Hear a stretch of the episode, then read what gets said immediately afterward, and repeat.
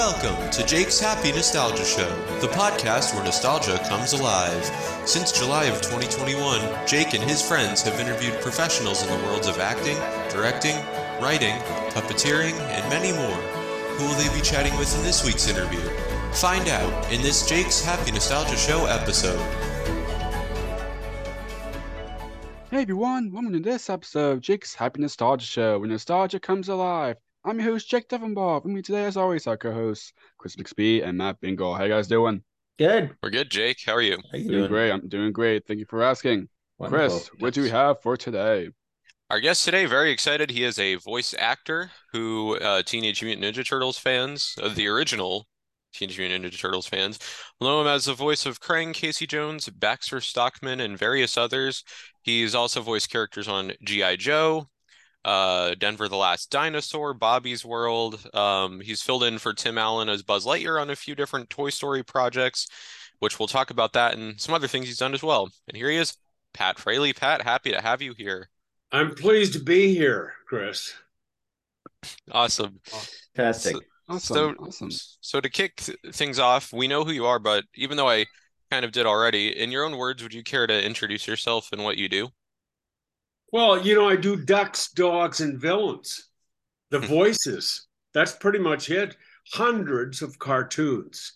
And, um, you know, it's not by chance. Well, it's God's plan. I didn't know that when I started, but um, I was always exaggerated. And uh, I even went to Australia to do more Shakespeare because, get this, I had an agent that said, Well, you're light on Shakespeare. You don't hear that anymore. So I'm over in Australia and I go in, I'm doing a couple commercials and doing cartoon voices and stuff. I'm not cartoon voices, but I was doing big car- characters. I was doing a lot of Paul Lynde. they loved him over there. And um, a producer said, Oh, we like you. And I said, Why? He said, Oh, you're so big, we can't get the other actors to be that big. And I thought, Oh, there it is. You know, all I want to do is perform. I guess I should probably do what? Cartoons. And within a couple of years, I was in Los Angeles doing cartoons ever since. It's been about 45 years. Awesome. Wow. awesome. No, I really don't want to introduce myself where I don't have anything to say, except perhaps I'll share this with you, uh, Chris and Matt and Jake, is that my career was sort of like the sum is more than the parts, like two plus two equals 5 Mhm. Why? Well, I'm just me. I was just Pat, but I'd create something and was better than I was.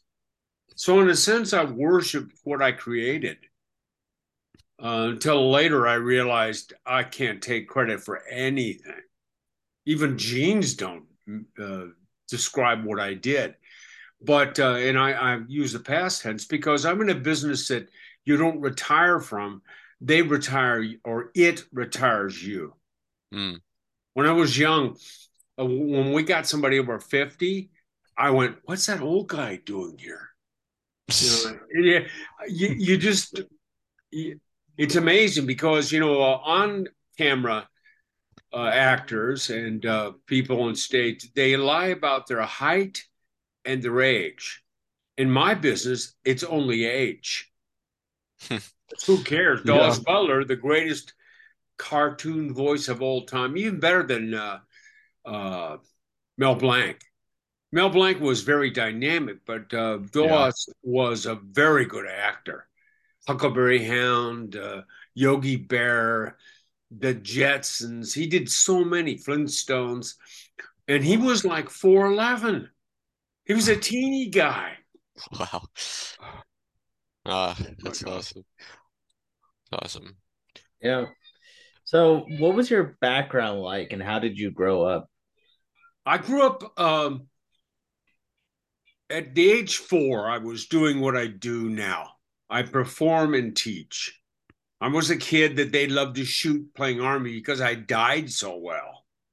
You know, I die and arch my back, and, and they go, "Oh yeah, how do you do that?"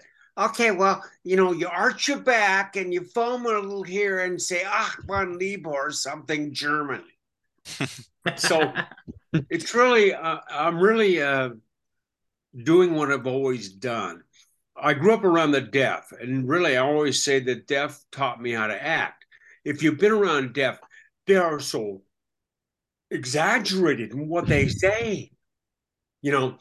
And uh, my mom grew up around the deaf because my grandfather was the superintendent of deaf schools in uh, North Dakota and Idaho. And she was very exaggerated. So my journey is being less exaggerated for film and for theater.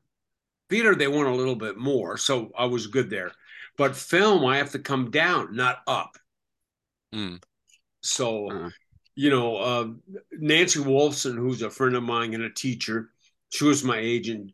She uh, grew up around a uh, a ranch, and she would say, "You can rope them in, you can't rope them out." Hmm. and so, what I learned was, if I exaggerated a role, I could bring it down, but I couldn't hmm. start with a subtle performance. Right. Matter of fact, right. su- uh, I th- I don't think subtlety is in my language. To tell you the truth, can't do it. The pilot light goes off when I do Chekhov. so, how you were inspired to get into voiceover? I told you. I, no, I'm you know I'm a teacher. You got right. Know. But um, I was I went to I went through college and then got a master of fine arts in acting at Cornell. Then I moved to Australia to do theater. I'd done 50 plays or 45 at that time. Uh, I didn't know what I was going to do. You know, I realized, well, theater or, or uh, film is not my forte. And and then I was told I exaggerated and I embraced it. And I found cartoons were all, at that time, very exaggerated. So it was a, slam dunk. I went back to my hometown of Seattle, spent a couple uh, years as a creative director in an ad agency and made money. So I came down with about 10 grand, which is about a hundred now. This is 1979. So uh, the trick was I'd go to lunch with these guys because these guys would, you know, uh, Danny Dark and Bob Ridgely and these old guys are all dead now. They go, hey, uh, how about lunch? Because they'd work in the afternoon or morning and then the afternoon. They, I go, yeah, sure. I didn't have to go wait a table because I had money. It took me three years to get a regular role. I was a guest on a lot of stuff, but uh, that's the trick I use. I had money when I mm-hmm. came down to LA. And I always tell people I didn't come down for the palm trees. You guys are in Maryland and what? Uh, uh, Chris, you're in uh, Massachusetts. Massachusetts. Yeah. Well, you know, I've seen some of the most beautiful places in the world. You know, Na Pali coast, Bora Bora, uh, in the Tishnare, Malaysia, in the island of Penang. But I don't, you know, L.A., dude, you know, but I, I came for the work. I mean, I have a ranch in Idaho, except they don't hire people to do ducks. They have real ducks. Definitely. Very true. Very true. So, yeah. growing up, did you have any favorite cartoons to watch? No. You know, Saturday morning was the deal then up to about 1983 when it was after school that's when we made yeah. a lot of money. Because the, the, the buy we used to be like fruit picking. You you'd uh, do a scooby-doo there were 13 shows. So you were done you'd start about may you were done june and then it was reruns all year round then you go to work again but in 1983, He Man just killed in the numbers. And I, I can't remember, seven point something. I don't know. And so everybody hopped on the trade out. They did all the stuff in trade out, 120 shows. It went from 12 or 13 to 120. And everyone was on, you know, Glo Friends and Ninja Turtles and He Man, all these things, all the filmation stuff, BraveStarr, they were 120, and they paid out in advance. In those days, it was about 1,200 bucks. I don't know what it is now, but dude, we were rolling. I made millions, Yeah. you know, on, on Wow. residuals and doing shows. And the shows didn't take much time at filmation because they did everything here, even the uh, the cels. So they'd do a show for a quarter of a million or something like that, and um, they'd go to these stations, and they, they were the 11 and 13s of the day before uh, you know all, all the other ones uh, came along. Oh dear. And um, they'd say, How'd you like to have a show that's really popular for free? And they go, Yeah.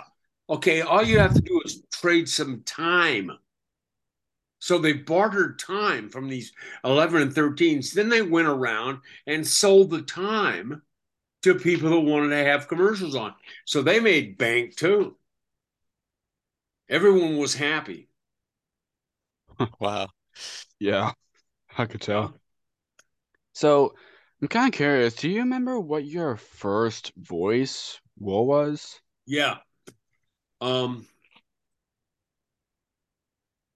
I think it was Scooby Doo Goes Hollywood.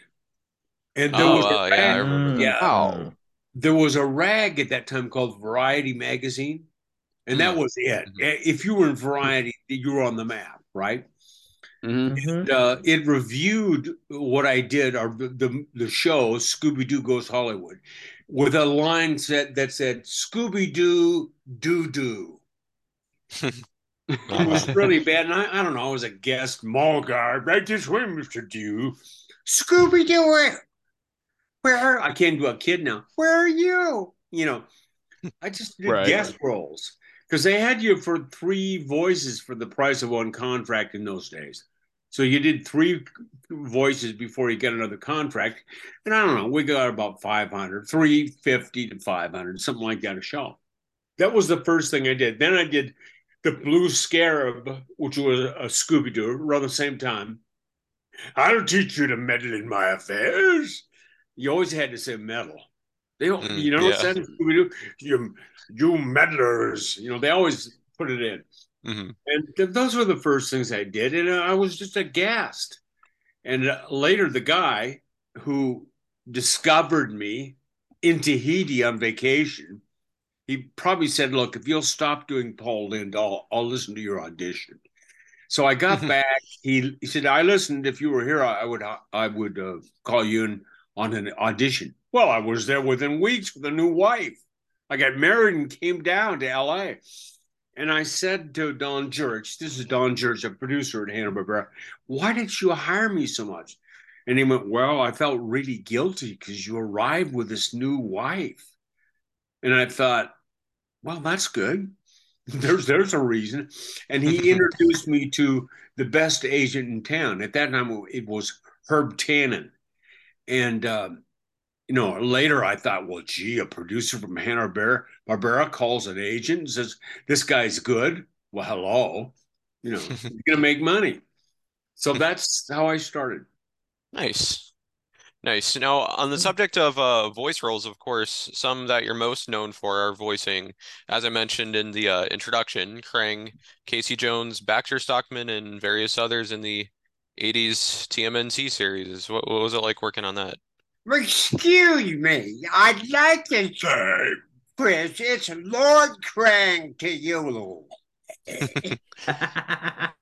Well, you know, I replaced a director who had cast himself in four major roles in the pilot, and he recorded on Saturday. Now, that irritated Fred Wolf, the producer, because he was, let's call Fred Wolf frugal, right? He was really cheap. So he was mad and he called me in. And the director said, Well, how about Pat Fraley? And called me in gave me a script, and I thought Teenage Mutant Ninja Turtles. Oh, this will go nowhere with a stupid title like that. and uh, then I did Krang, and I just kind of threw it against the wall. Now I'd learned how to talk backwards in uh, grade school. I owe you when you say it. You know. then I thought, well, at the end, because he's a burbling blob of a brain, but funny. So I thought, well, you know, I'll talk backwards afterwards. No, they'll never, never let me do that. I have to do it on a word. So every so often I would use the back word. Where did that come from? I had four little boys at that time, four boys in five years. And I'd get mad at them. I'll go, you just do that. Oh. And I'd get heartburn. So, so heartburn burns are like that. So I thought, well, I'll talk backwards. And that became part of Krang. Then they also said, but funny. Now let me see if you can get this. This is what I get for surrounding myself with idiots. Now, what, if you scrape off all that stuff on you, eh? right? Yeah. This is what I get for surrounding myself with idiots. I was a Jewish mother. Because they say things and it's always funny. And no one ever knew. Because, you know, if you said something like, oh, I'm doing a Jewish mother, they'd, you know, fire you or make you change it or something. I never told them what I was doing. Uh, the back the director would say, "Don't go low on that that that word." She called it low because I was talking backwards. you never knew. Yeah, yeah. Teenage Mutant Ninja Turtles is a good show. I have uh, family members who grew up with it as well as me. It's yeah, and show. I lowered your IQ by about ten points. By the way, it's my fault.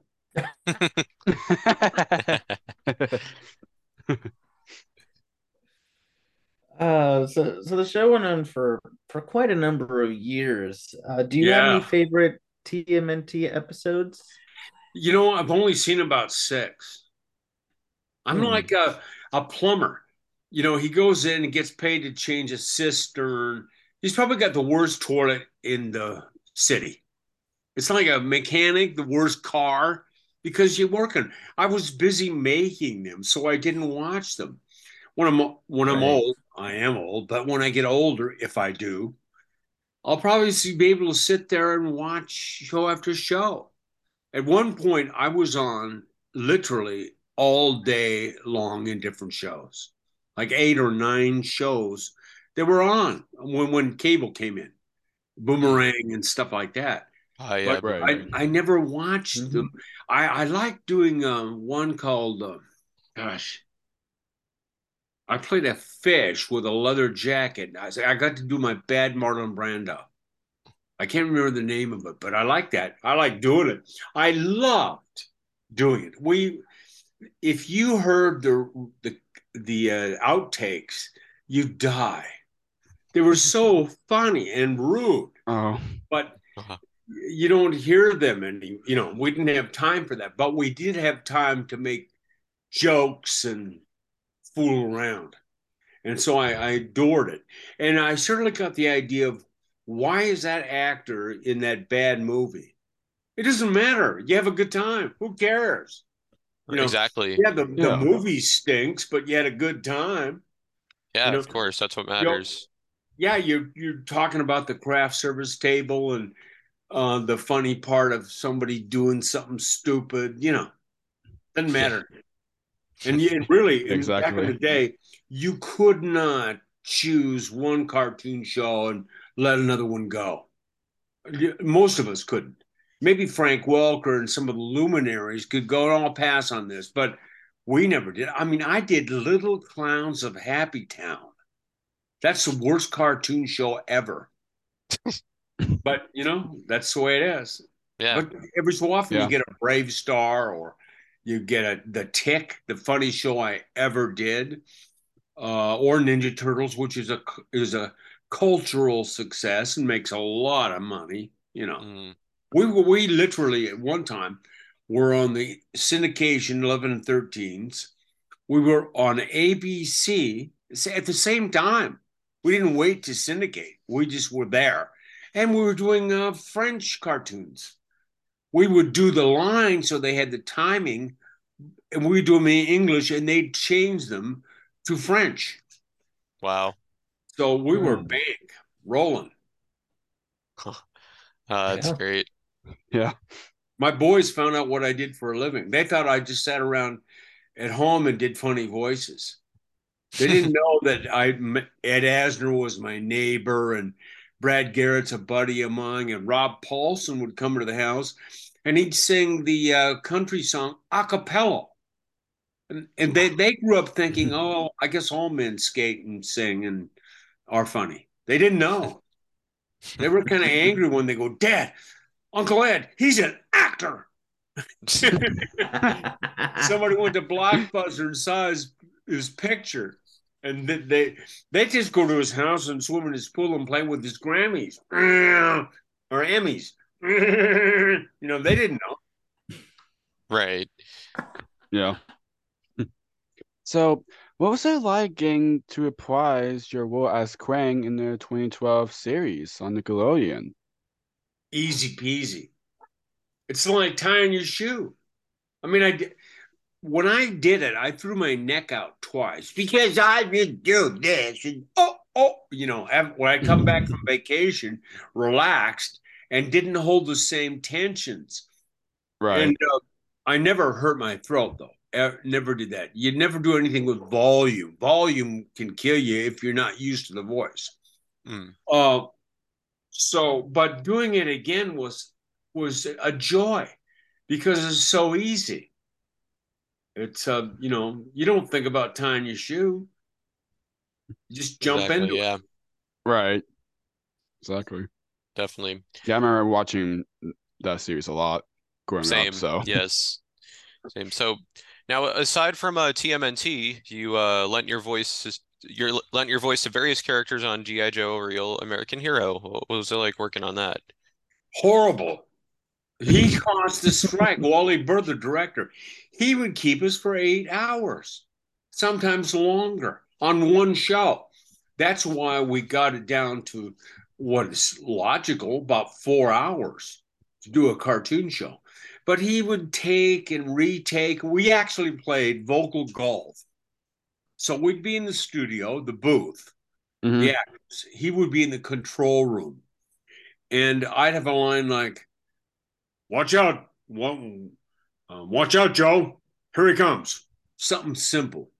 And I'd look at it and go, okay, I think it's a par three, meaning it'll be three takes. And sure enough, it'd be a par three or a bogey par four, four takes in the same freaking line. Oh, drove me nuts. Drove all of us nuts because we we're all packed in this booth. Hmm. Yeah, definitely. Mm. Yeah, and and it's um, and yesterday we actually did um talk to um, um Michael Bell who worked on that show as well. Yeah, Duke. Yeah, he played Duke on that. I think. Yeah, he was yeah. he was in yeah, the saddle. Great. He did so much work, and he's a funny guy because he's nothing like the characters he play, and uh, he he always said it's like Mr. Potato Head. I just pull up a nose, right. put a different nose on, different ears, and that's it and I, when I was in Australia, I was teaching at a university, and they want to know what I did, and so I'd I'd be in there. Um, besides theater, and they go, oh, "What'd you mm-hmm. do today?" I said, "Well, I did a commercial." Uh, you know what for? Well, it was a Walter Brennan, and they go, "Oh yeah, give us a taste." And I went, "Well, gee, he's fast. He's fast. He's got a low voice and a high voice." Oh yeah. Well, what's what are you doing with your throat? They insisted on me breaking the character voice down to its six elements. There's no more. And as God would have it, I I did something. I created a way of teaching. There were no teachers then in the late 70s. There were one, two, three. There were no teachers but I found a way of teaching what I did, and that that hmm. has remained with me my whole career, teaching and performing. Huh, that's awesome. Yeah, awesome. The six are pitch, pitch characteristic, and that's is it dusty, is it gravelly, is it winsome, is it you know pitch pitch characteristic Tempo, is it faster or slower than you? Placement is in the nose, is in the back of the throat. is in the chest, you know, where the voice seems to be coming from. Yeah, it comes from your mouth, but this sounds, you know, hi, how you doing? Pretty good. Yeah. It separates, right? Right. So pitch, pitch characteristic, tempo, rhythm. Um, rhythm. Rhythm is something that comes up over and over again. Like if I do my Western sheriff like that, if I don't use the rhythm at all, it's just not it's not uh, distinct. But if you this da da da, well, it, it comes from him trying to like people. He didn't want to put people in jail, so I did the Western sheriff with that kind of rhythm that reoccurs. So it's got to be there. You know, it, it, it Mhm. really it really points to the kind of person they are. And this the the last one is mouth work. Is that does he have an ass? Does you know? Uh, does he have a sibilant S? Does he have a lateral S? Um, does he have a dialect? Then you know, so you pop on a dialect, same character. If I take this guy, hey, you kids can't be in your Mulgard, and I make him Irish, or I bring him to Scotland or down in the up country, and then I'll, I'll make him a Cockney, or I'll make him Russian. You see, it's the same character. I just throw on a different dialect. So hmm. th- those are the elements, and that's how I mixed and matched and could define people's work. So another show you worked on was Centurions. Yes. Max Ray and Doctor Wu. It like that- oh, that's really funny. Uh, only then could you do Doctor Wu and be, you know, a finger popping white guy from Seattle. So uh, I think I don't know if they were cheap or not. Uh, Michael Hack directed it. He's not a cheap guy, but above him there was somebody that was frugal. And they say, okay, who's light on a contract? Remember, they got three for the the price of one. So I was Max Ray, so I was low, right? I'm gonna tell you a story, a funny story about that. And he said, "Who's light on the contract?" So I raised my hand and said, "You're Doctor Wu." And I said, "Doctor Wu, I don't have an, I don't have an Oriental dialect. You do now." so I do Doctor Wu. It was bad, bad, bad. You know, I only knew one Asian guy, and he was probably Japanese. He was loud. Mister Freddy, your order ready. So I played him loud, and people, the cast would leave the studio when I did it. This is back in the eighties. They didn't want to hear it. They okay, let's get a cup of coffee. Pat's gonna do Doctor Wu. Funny how I got that character. Um, going back to GI Joe. Uh, I came in one day and did something and went on a mission. I was Ace, the fly guy, right? And my voice a little more sarcastic. And uh, I heard characters say, Well, how's Ace? And the woman BJ Ward was playing said, He didn't come back. I went, What? And I looked through the script. I died. They didn't even tell me. They killed my character. So the audition came up for Centurions, and I was in Seattle. So I said, Well, I'll use Ace because he's dead. I'll use the same voice. So I did kind of a cool guy, you know, like that. Meanwhile, Neil Ross, and he's kind of close to me, a little higher in a tenor than I am, his voice. He goes, Well, I'll see, uh, I'll use uh, Ace. He's killed, so Pat won't mind. We both got cast. I got a call from the director. Michael said, Hey, one of you guys has to go because you got the same voice. I said, well, wait, wait a minute. Let me work at it. So I got Neil over my office and he went high and I went low because he could go. So it's the, one of the first heroes I ever played. It was low. And I went to the director and said, I'm, I'm in the basement. This is as low as I can get. And poor Neil, he got over and over again during the uh, 120 shows or whatever. Higher, Neil, higher. He was like Barney Fife in space. The poor guy had to go so high. But that's that story. We didn't get fired. Yeah. so.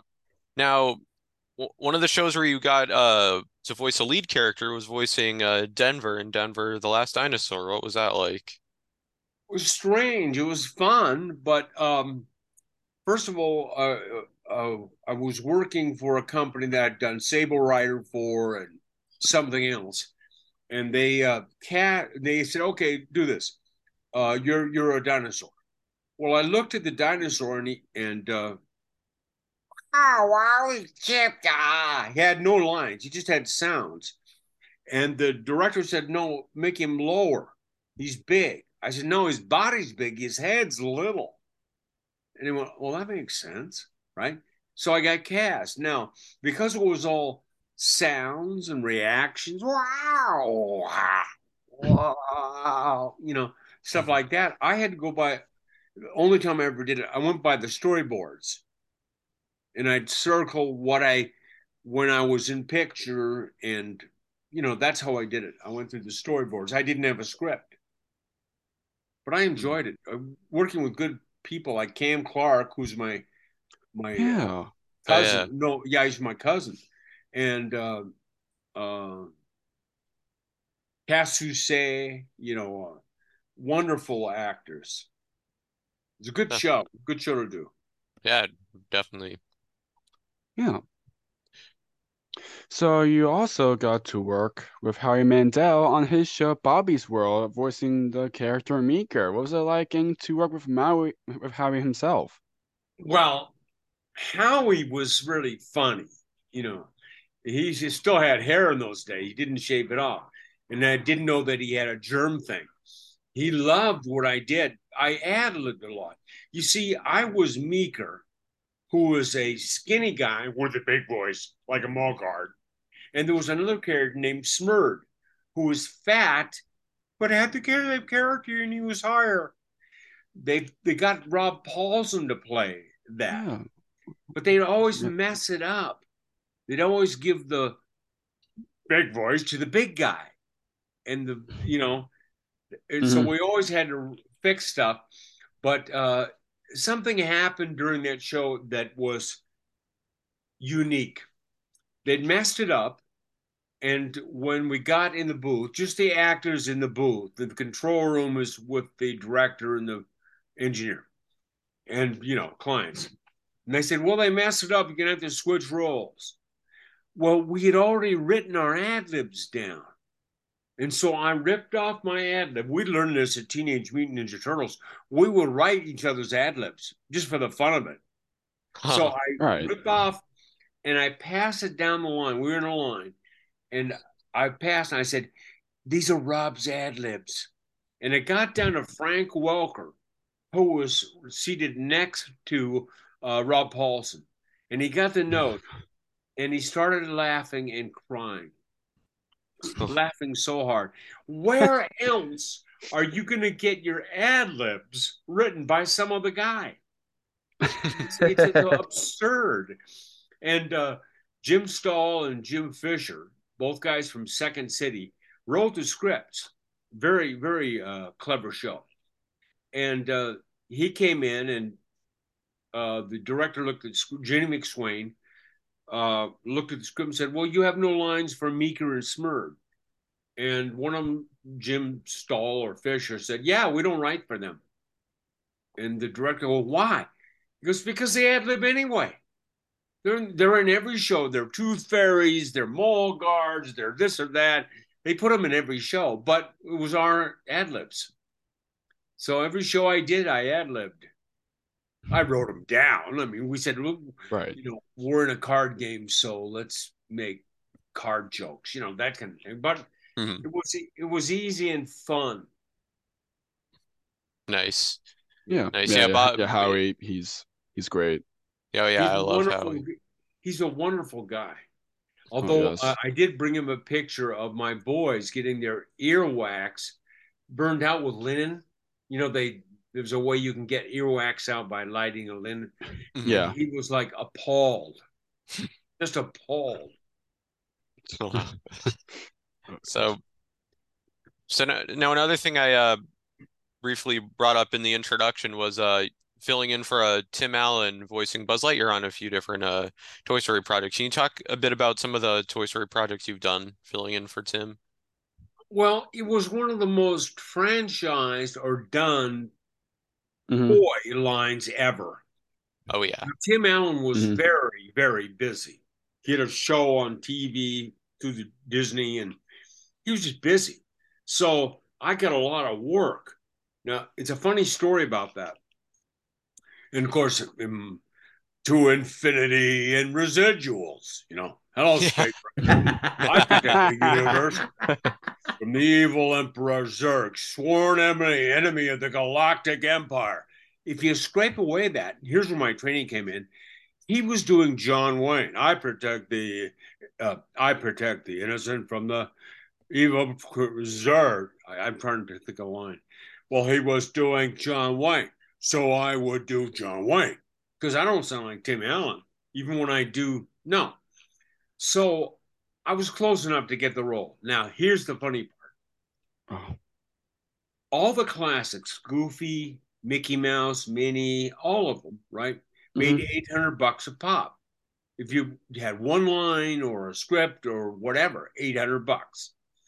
So, um, I'm going to do a lot of work with Woody, right? Woody the mm-hmm. cowboy, oh, mm-hmm. right? Tom Hanks. Now, Tom Hanks was busy, so he got his brother, who sounds just like him, Jim, to do the role. Now, I, I signed a favored nations contract, and that means you can't get more than the other guy. You got to get the same amount. Ah, but Arlene Thornton, Jim Hanks' agent, figured out that we can charge him anything we want because because Tom said only you can use my brother Jim, just Jim. So Jim got 2700 bucks. And guess what? I had to too. I made oh, you know, a couple hundred thousand dollars a year because I I was paid so much and they would take uh, to infinity and beyond and they would take that and put it in a little toy right so I didn't even have to come in sometimes. I'd be in Hawaii and my agent would call and she would hum, the, uh, the money is nothing, the check's for free. I want my MTV, you know that song? Right? Mm-hmm, the yeah. check, she'd hum it yeah. and hang up. And that meant I went, honey, I made 2,700 bucks. So over and over and over again. So it was a delightful experience. Yeah. And then when I when uh, Jim got more money, I went huh. to the uh, yeah, well, for some reason, you know, they, after a certain amount of time, I yeah. went to um, the vice president of Disney Character Voice, and I said, "Should I uh, get more money then?" And he went, "Look, uh, if I were you, I wouldn't mention it. It's not a marriage made in heaven. See, it doesn't stop you from being fired, right? They right. can fire you and get another guy and pay him the same amount of money as Jim doing Woody, but." I said, yeah, fine, fine. So I went a couple years uh, and made 2,700 rather than what, 31 or something. Wow. Mm. That's awesome. Interesting. So another Disney project you also got to work on was Monsters Inc. Some background characters, Blobby and Ricky Paluf. I think I pronounced it right. Peluski. Yes, I, I have no idea what those characters are. Uh, I I played uh, one character that was a big eyeball and had a line, "Hey, you yeah, kids, get uh-huh. out of my lawn." That was all I remember from Monsters Inc. But I want mm. to tell you a story about another Disney project, a series called TaleSpin. Oh, I love ah, TaleSpin. Yes. Yeah, me too. And yeah. I played uh, uh, Wildcat, the ignorant but lovable Wildcat well, he had lines say, Blue is just a rancho banana. I forgot. Oh, look, there's a new ma- uh, island on the map. No, it's guacamole. oh, when they were casting it, they were they had a difficulty uh, casting it because everyone he had a prognathic jaw, so big, and he looked dumb. Well, they everyone came in and did this kind of thing, right? And Baloo was low. He was Ed Gilbert, uh, right? and it wasn't working. So I thought, well, what if I made him naive? So he's kind of like naive and he's really high, like a child. Now, I'd grown up around deaf people. And if you hurt a deaf person without told, he's kind of like a waka. And he they're innocent a lot of times. So I did. That's where my innocence came from. I auditioned, got the role, did it, got paid, everything fine. About 20 years later, I get a call from a psychologist in New York, psychoanalyst, saying, Can I put you in touch with a person with um, on the spectrum, uh, really strong autism? She's really, you know, right, right there. We're all on the spectrum, but she was right there when they called it autism. And she's a big Wildcat fan. And so I, to this day, I have a wonderful relationship with uh, this gal, Morgan, and she, she, I, call her Morgie Cat, and she calls me Uncle Wildcat. and get this, she'd go to public schools because they had resources in those days for autism. Mm-hmm. Be humiliated all day, you know, dealing with the, you know, her the bunkies at school. Come home, turn on the TV, and she'd see Wildcat, who she thought was challenged, because that's where I got it. I got an awful challenged person, right? That everyone loved. Now huh. that's what makes uh, what you do important. It's like Bob Hope. He wasn't that funny, but he was out there entertaining kids that died the next day. And I realized I'm in the amusement business. Amuse means not think, ah, muse. But once in a while, you get a, a more meaningful journey. And I had it with that show. Uh-uh. 20 years later, go figure. Now, if Disney would have found out, oh, I'm going to do a character that's based on a challenged character, a deaf person, they would have gone, no, no, no, no. But they didn't know. Just like I told you before, they they don't know where I get stuff, and I'm not going to tell them. Right? Yeah. Right. so there was another very short-lived series, an animated series of Stuart Little. You did, yeah, uh, portraying the role of Falcon. Very greedy Falcon at that. Did you see it? A little bit of it. Well, then you know more about it than uh, I do. Oh. I didn't hmm. see it, and I and I remember doing. I remember nothing. Uh, by the way, some of the best uh, things I have are like mistakes. Like they said, I did a Jetsons, and I started in 1965. You know, like when I was 16 or something. It's not true. I did a Jetsons, but it was later. Later on. But yeah. uh, it was always good to get uh, get somebody interested. Perhaps maybe it was the 80s revival because I I know it did come back in like the 80s, like yeah, 80, 85, I think it came back. So. Right, right. And I did uh, Skyhawk Mike, Judy Jetson's boyfriend, you know. but it was great because I worked with Daws Butler and he had had a stroke by then.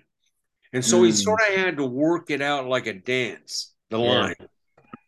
And uh, he played Elroy, the kid. Gee, Dad, where's Astro? Mom, what's for dinner? You know, that kid. And I went up to him and I said, Daws, how do you do that? You're what, 80 something? And you can do a kid. And he said, Well, Pat, everything's new. He did everything like it. Where's Astro? Like he's never not been there. He's never had dinner. What's for dinner? And that's how he did a kid. And but Huckleberry Hound, he did his in-laws from North Carolina. Huckleberry Hound, he did that, boys. He was quite an interesting guy. Yeah. Yeah, so you also worked on a number of Scooby Doo projects. Can you talk a bit about working on those? The Undersea Villain, the Blue Scarab, the Skeleton Man, away now the plane is mine. Uh, when we would guess, there were always four or five people. Um, Casey Kasem, Frank Welker, a couple gals were working on the show. And so the only guest was the villain who turned out to be a newspaper editor or something. So I did a lot of villains. Maybe I did four or five or six of those shows. Same stuff. You know, you try to uh, when you do an audio book or a cartoon or anything, if the red herring, you know what a red herring is? It's Yeah. it's a, it, it's a um, it describes who you think did something when they didn't. A red herring, okay? If the red herring is obvious, you make it more subtle by just going through it. If the red herring is really difficult, you can play it.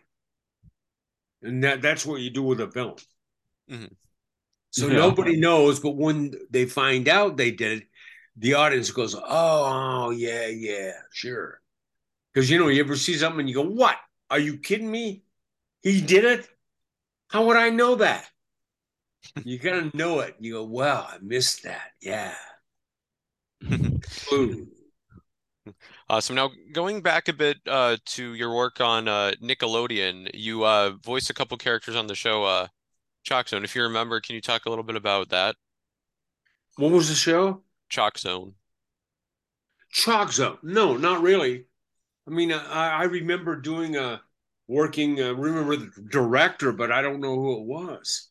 Uh, Hmm. No, I mean, I'm sorry, Kris Zimmerman. I remember going to Nickelodeon and doing Chalk Zone, and it wasn't just Chalk Zone. It's it's actually was uh, something Mandy in the title. Something in Mandy. Oh, uh, Grim Adventures of Billy and Mandy. Cartoon Network. Yes, That's that, was. I that did was that. that was another wonderful show. Yes. Oh yeah, Richard Horvitz was on that. And Mhm. it was so funny because I, for Love that some show. reason, I'm talking about that show because I don't remember the other. I went into the control room and watched him work in the booth. And he was going on with something and he went off script and he would just go, right? And he finished, and the director said, I think he went to Aunt Jemima. Uh, he he went so far. I just love that the freedom, and and to take the freedom and take it to some place no one else would take it. I love that. Hmm. Now, aside from working as a voice actor, you also teach voice Yeah. acting. What's I that have a like? what? Well, I teach voiceover, all aspects, because you got to know everything to make a living. You Of do course. documentaries, you go audiobooks, you do commercials, you know. And uh, Pat Fraley, dot- my name dot com, has got everything there, including over 50 free lessons. If you go to free, you can watch and hear lessons. And then my home study courses, I don't do Zoom because you have to see who's nervous, and you can't do hmm. that on Zoom. So I ha- they send in MP3s of the homework of a home study course, and I guide them. I don't Nice. direct because everybody directs. I mean, everybody. You get a Yeah. director, they're usually bad, and you're trying Yeah. to uh, do it and not get caught because they'll give you a bad direction, or they they go, I don't know, make it funny. Uh, you know, they don't know what they're doing. So I, I try not to direct. I guide, and uh, it does well. You know, I've got to.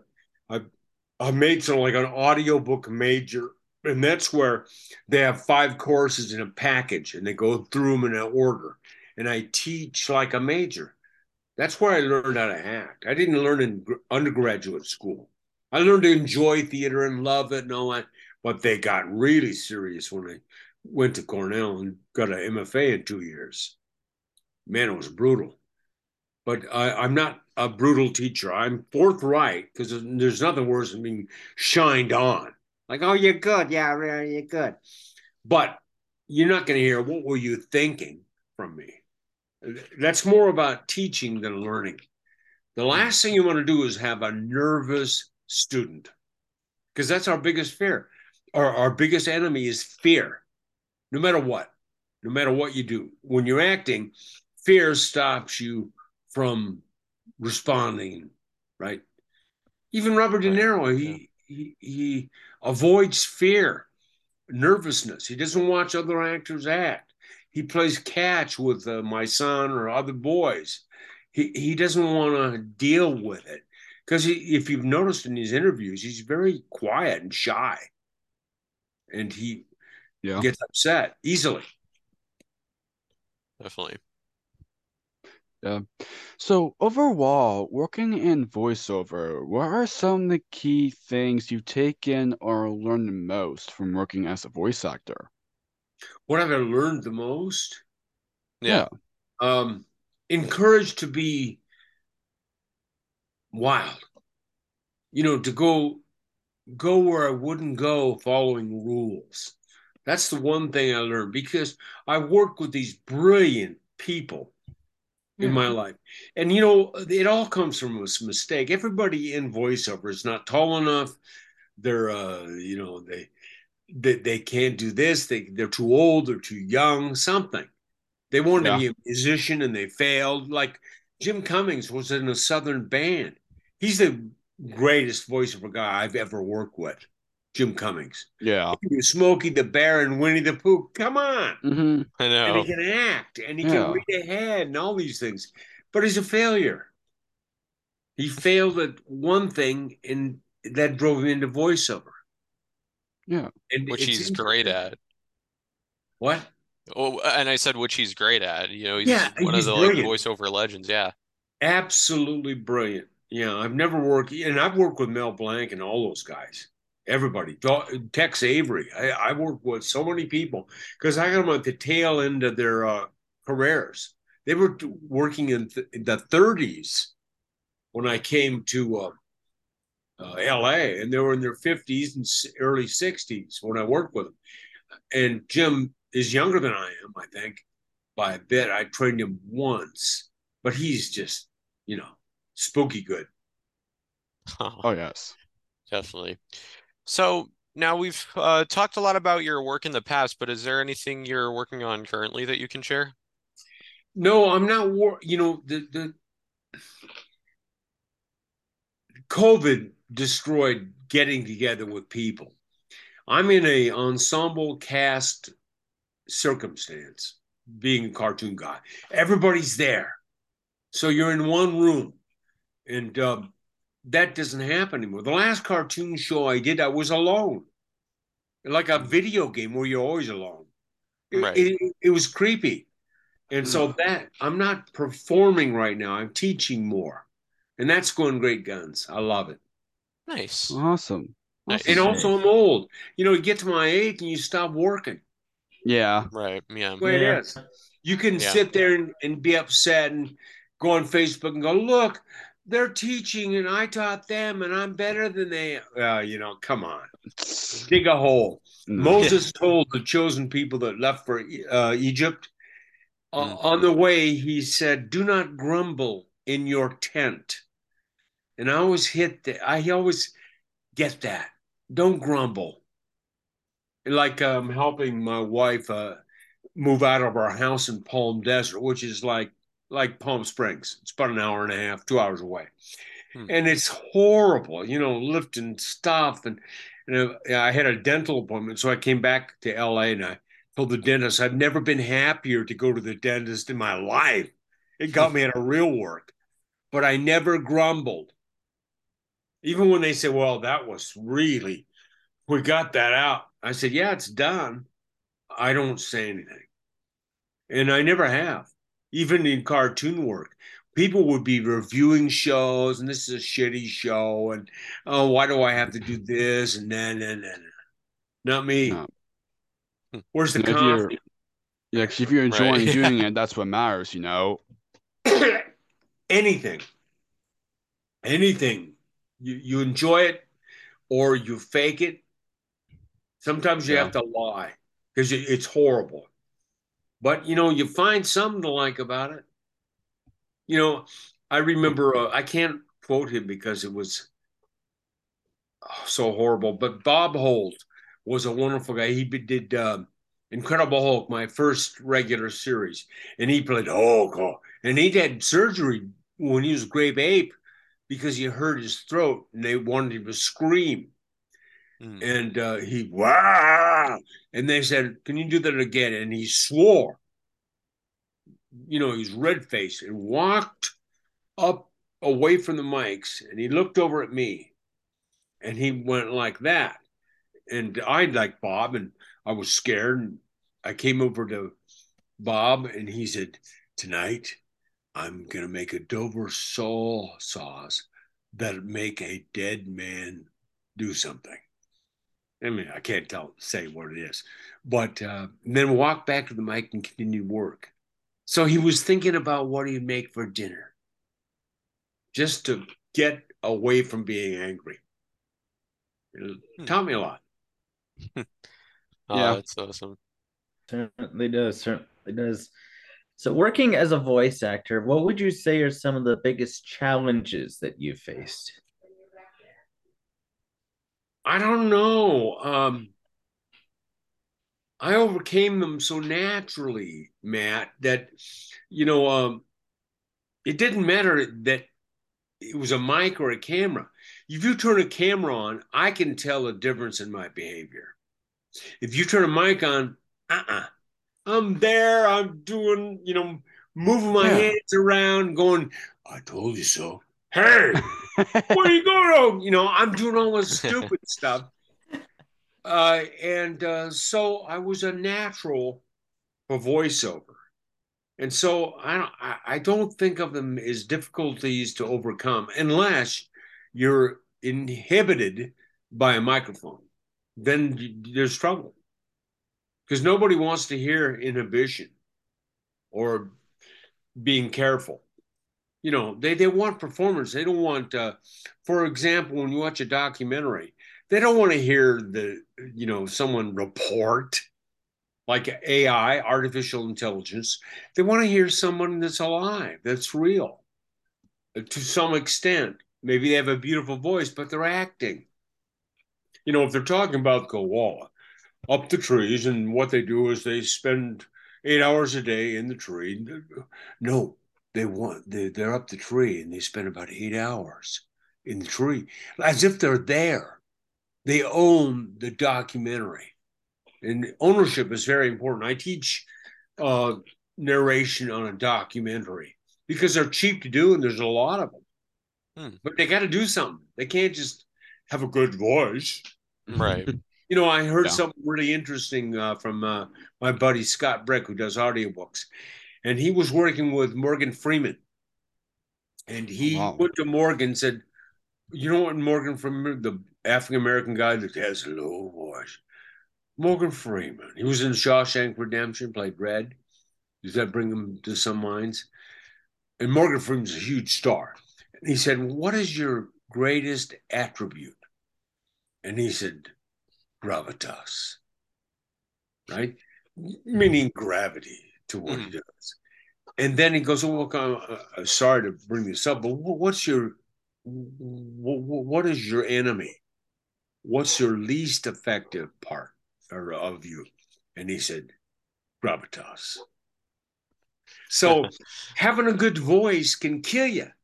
If you think, "Oh, I have a good voice, I'll just give my voice." Nah, next. That's why Woody Allen has a career. Definitely. Who cares? Who Mhm. cares? Exactly. Exactly. Exactly. So, are there any words you would like to say to those who watching or listening have been supported your work over the years? Well, I'm grateful. I, every day on this planet, I'm grateful for much. Uh, Mhm. certainly to God. I'm grateful to God because He orchestrates everything. And until I understood, I can take no credit for what I have and what I've done. I can't take none. It's a matter of God, what He has done. And so I'd, I'd say be grateful to everybody, but be grateful to God, not to a buddy or someone else or someone who's discovered you.